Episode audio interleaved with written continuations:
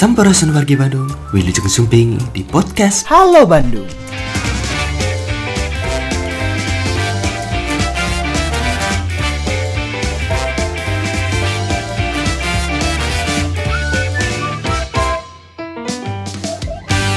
Selamat siang, kenalkan saya Nuri Nur Aini dari Dinas KUKM Kota Bandung dalam hal ini sebagai Kepala Seksi Pemberdayaan Usaha Mikro. Terkait dengan materi pada saat ini adalah strategi meningkatkan kembali roda perekonomian UMKM Kota Bandung, di mana pada masa pandemi COVID-19 ini banyak sekali UMKM yang terdampak oleh pandemi COVID-19 ini. Nah, berbagai upaya karena di Kota Bandung itu ada banyak pelaku usaha usaha mikro kecil dan menengah berbagai upaya telah kita lakukan untuk meningkatkan memberdayakan ataupun membuat program atau kegiatan dalam rangka untuk memfasilitasi bagaimana para UMKM yang terdampak ini nanti bisa tetap uh, melakukan usahanya barangkali itu ya. Mengenai strategi meningkatkan kembali roda perekonomian Kota Bandung ini, kita di Kota Bandung ini ada berbagai jenis usaha mikro. Usaha mikro kecil yang perlu juga diketahui yang kita bina itu adalah 6.400 lebih sekarang per, per bulan Agustus itu ya uh, yang terdaftar di dinas KUKM. Itu semua terdampak terutama adalah setelah di masa PPKM ini adalah yang paling terdampak adalah produknya jenis usaha kuliner karena mereka tidak bisa berjualan terutama mereka yang sudah mempunyai tempat itu tidak bisa berjualan menerima pengunjung dan juga kami juga sudah melakukan survei beberapa UMKM selama PPKM ini rata-rata mereka usahanya sangat-sangat menurun drastis. Setiap eh, dari mulai PSBB kemudian PPKM kami selalu melaksanakan survei kepada para UMKM dan ada banyak udah sudah banyak beberapa kegiatan program yang sudah kita lakukan terkait dengan pandemi COVID-19 ini. Dampak daripada apa yang harus kita lakukan kepada para UMKM yang terdampak karena pandemi COVID-19 peraturan yang diterapkan di Kota Bandung untuk sektor UMKM. Nah, peraturan yang di masa PPKM ini kita merujuk kepada Perwal nomor 68 tahun 2021 dengan beberapa kali perubahannya. Di Perwal yang nomor 70, 71, 77, kemudian nomor 81 dan terakhir nomor 82 mengenai pemberlakuan pembatasan kegiatan masyarakat darurat COVID-19 serta yang terakhir Perwal nomor 83 di pasal 14 itu tentang pemberlakuan kegiatan masyarakat level 3 COVID-19 di Kota Bandung. Nah, dalam lampiran perwal nomor 23 itu peraturan yang ditetapkan diterapkan bagi para pelaku UMKM adalah sebagai berikut. Yang pertama, peraturan bagi pelaku UMKM yaitu yang pertama memperhatikan informasi tak terkini serta himbauan dan instruksi pemerintah pusat, pemerintah provinsi dan pemerintah daerah kota terkait COVID-19 dan kebijakan pemerintah daerah kota. Kemudian yang kedua menjaga kebersihan tempat usaha dan pelaku usaha atau karyawan. Kemudian yang ketiga rutin membersihkan peralatan usaha dengan menggunakan disinfektan kemudian menyediakan hand sanitizer atau tempat cuci tangan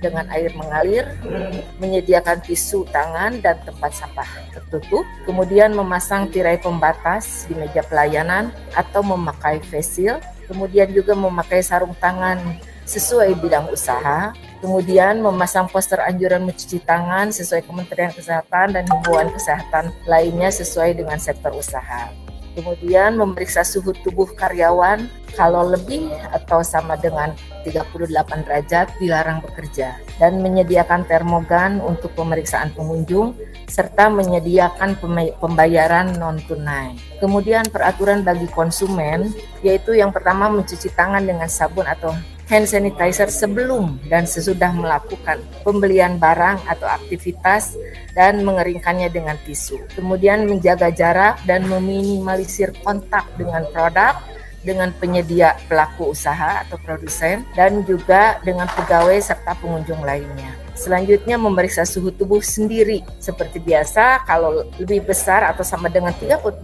derajat dilarang beraktivitas di luar. Kemudian mematuhi peraturan penanganan COVID-19 yang ditentukan. Dan yang ketiga adalah produk fashion, butik, konveksi, dan penjahit. Yang pertama diusahakan menghindari kontak fisik dalam pengukuran pakaian kemudian memakai tirai pembatas di kasir atau memakai face. Kemudian mengatur jadwal konsumen yang datang, mengatur jarak antara pekerja dalam produksi konveksi dan selalu memastikan produk dalam keadaan higienis dalam pengiriman. Nah, selanjutnya, sejauh mana tingkat kepatuhan UMKM terhadap peraturan yang berlaku di Kota Bandung di masa PPKM ini? UMKM binaan kita sebagian besar adalah pelaku usaha perseorangan yang melakukan proses produksi dan usahanya di rumah dan memasarkan produknya rata-rata sekarang sudah mulai secara online baik melalui media sosial maupun melalui e-commerce seperti marketplace, Tokopedia, Shopee, Bukalapak dan lain-lain. Ada pula yang berdasarkan pesanan selama PPKM darurat UMKM itu tidak atau sebagian besar ya tidak melakukan penjualan secara langsung atau online. Jadi sangat kecil dan hampir tidak ada pelanggaran kalau yang dilakukan kalau oleh UMKM karena mereka berproduksi di rumah. Ada pula UMKM yang tidak melakukan produksi. Itu jadi UMKM itu ada yang tetap berproduksi, ada juga yang sama sekali tidak melakukan produksi terkait dengan PPKM pada bulan Juli Agustus kalau nggak. Dari hasil monitoring yang sudah dilaksanakan juga, UMKM sudah melaksanakan proses produksi sesuai dengan prokes yang uh, diterapkan dalam perwal seperti memakai masker, menjaga jarak, meminimalisir kontak fisik, kemudian juga menyediakan peralatan cuci tangan, tempat sampah tertutup dan lain-lain. Kemudian paparan terkait sektor UMKM di Kota Bandung setelah adanya relaksasi di masa PPKM. Yang pertama dengan diberlakukan kebijakan PPKM ini sangat terasa bagi para pelaku UMKM mengalami penurunan penjualan yang ditunjukkan dengan nilai omset yang menurun dibandingkan dengan kondisi normal terutama di bidang kuliner. Ada beberapa kebijakan PPKM yang mengatur untuk menjalankan usaha khususnya di bidang kuliner itu yang terbiasa berjualan offline dan menyediakan tempat, menyediakan makan di tempat di mana usaha masih diizinkan beroperasi atau buka tetapi tidak diizinkan untuk makan di tempat. Hal ini akan me mengalami penambahan biaya pelaku UMKM khususnya pelaku UMKM harus menyediakan juga biaya untuk kemasan produk dan juga memungkinkan berpengaruh terhadap harga perkiraan penjualan. Kemudian banyak UMKM yang mengalami kerugian. Di samping itu dengan PPKM darurat ini ada adanya pembatasan orang yang masuk ke Kota Bandung yang juga memungkinkan terjadinya penurunan penjualan. Nah, dengan adanya kebijakan yang dikeluarkan oleh pemerintah pusat dan adanya pembatas-pembatas yang diatur dalam PPKM darurat level 4 terutama kemarin sehingga memiliki dampak dan pengaruh terhadap pelaku UMKM dalam menjalankan usahanya. Dalam kondisi normal, ini menurut uh, survei kami ya terhadap 540 pelaku usaha karena kami sudah yang mengisi link survei kami pelaku usaha memiliki perkiraan omset yang bervariasi dan terjadi penurunan omset yang sangat signifikan selama PPKM level 4 di mana pada rentang omset 10 juta sampai 25 juta dengan asumsi omset sebesar 400 ribu sampai 1 juta per bulan. Nah itu jadi sangat jauh sangat sangat signifikan penurunan yang didapat daripada uh, pelaku usaha mikro terutama ya di Kota Bandung. Nah, kemudian data jumlah dan jenis sektor UMKM di Kota Bandung yang paling terdampak di masa penerapan PPKM ini adalah di mana jumlah KUKM per Agustus 2021 itu sebanyak 6.405 unit usaha yang terdiri dari mikro 5.952, kecil 439 unit, menengah 14 unit. Terdiri dari jenis usaha kuliner 2.334 unit usaha. Jadi paling banyak di Kota Bandung itu usaha kuliner. Kemudian fashion 1.050 unit usaha, craft 504 unit usaha, perdagangan umum 648 unit usaha, kemudian jasa 787 unit usaha dan lainnya 1081 unit usaha. Yang lainnya ini yaitu usaha-usaha seperti pedagang-pedagang sembako yang di rumah warung-warung seperti itu. Kemudian juga ada juga yang jasa salon, eh, ada bengkel dan banyak lagi yang lainnya. Kondisi UMKM terdampak PPKM rata-rata mengalami penurunan omset yang bervariasi dari 60 sampai 90 persen karena ya distribusi dan mobilitas juga terganggu untuk jasa kuliner yaitu misalkan yang paling bertahan bahkan omsetnya naik itu rata-rata biasanya e, untuk jasa minuman kesehatan atau jamu atau jamu dan madu. Itu rata-rata mereka naik omsetnya karena semakin banyak sekarang yang COVID tingginya yang e, penderita COVID itu jadi semakin banyak yang memerlukan minuman-minuman kesehatan, banyak yang mengkonsumsi minuman-minuman kesehatan.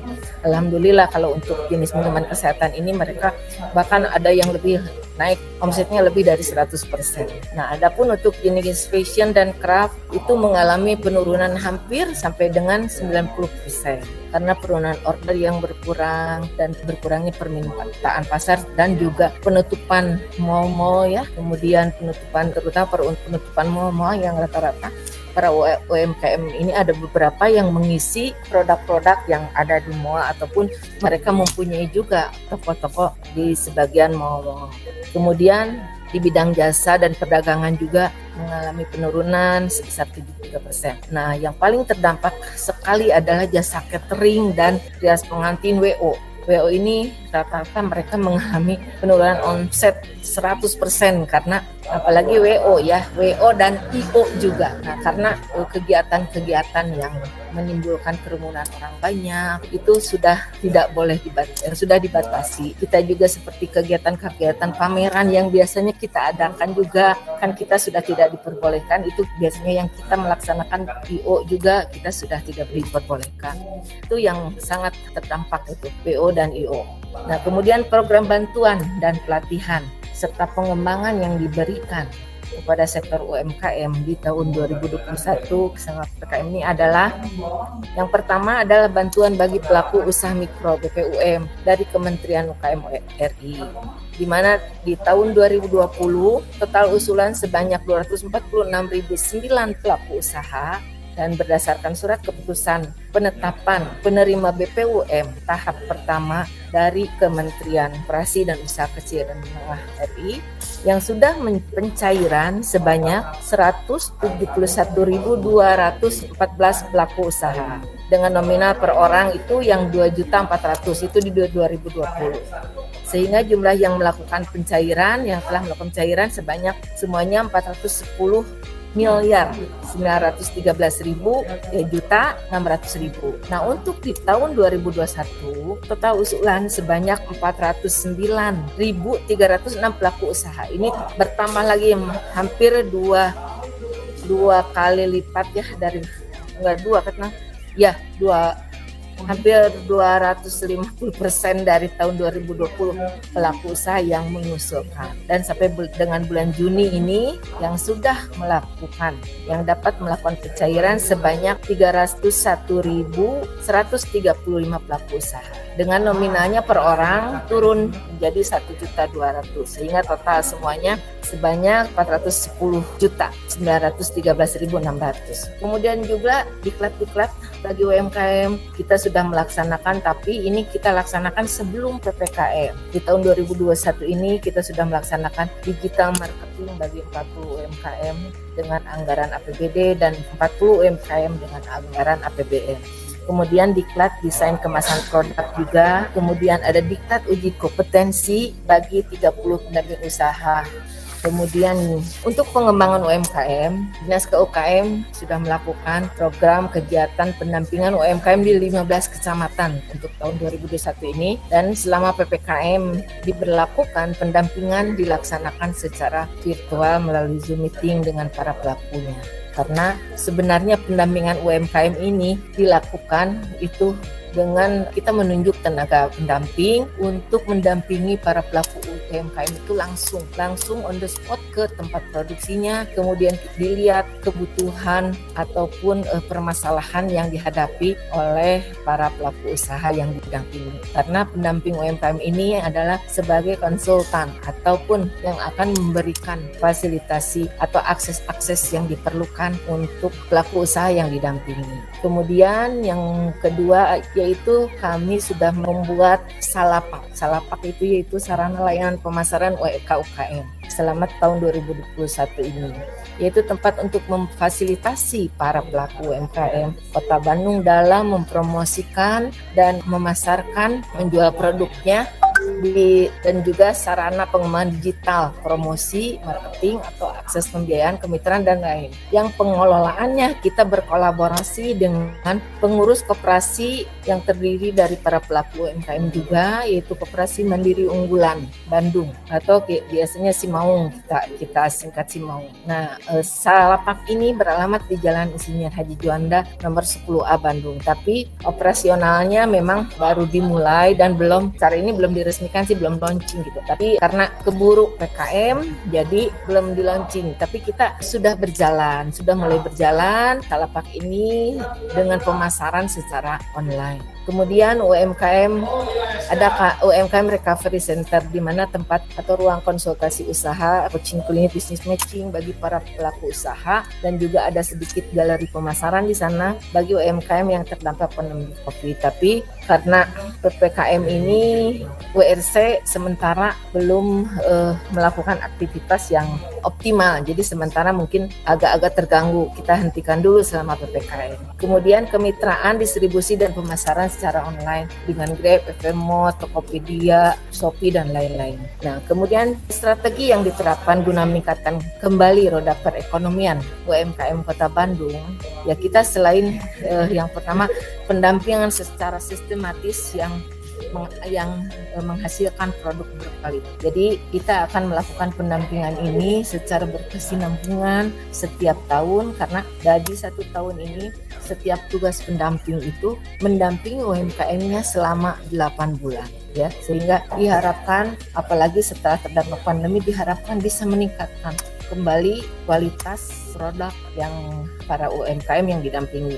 Kemudian yang kedua peningkatan kemitraan dan jaringan usaha kecil dan menengah dan pembukaan akses pasar yang luas yang terhubung dengan ekosistem digital marketing dan market supply chain yaitu jaringan rantai pasok ya jaringan antar perusahaan dan pemasoknya untuk memproduksi dan mendistribusikan produk tertentu kepada pembeli. Sehingga jaringan ini nanti akan mencakup berbagai aktivitas pelaku usaha dengan perusahaan, aktivitas orang, entitas dan juga informasi serta sumber daya. Itu yang kiat-kiat yang akan kami apa uh, strategi. Mungkin juga nanti dari URC kita yang dilakukan sebagai coaching klinik nanti intermediasi pembinaan atau business matching nanti di recovery center. Nanti kita setelah yang di mana uh, untuk UKM UKM yang startup atau baru akan melakukan usaha itu kita memberikan coaching atau memberikan uh, bimbingan-bimbingan pembinaan melalui URC setelah mereka produksinya sudah bisa diterima di masyarakat, sudah difasilitasi perizinan yang juga sudah lengkap, kemudian kita nanti akan pasarkan di Salapak itu, di galeri UMKM di Salapak. Ya, di Salapak ya.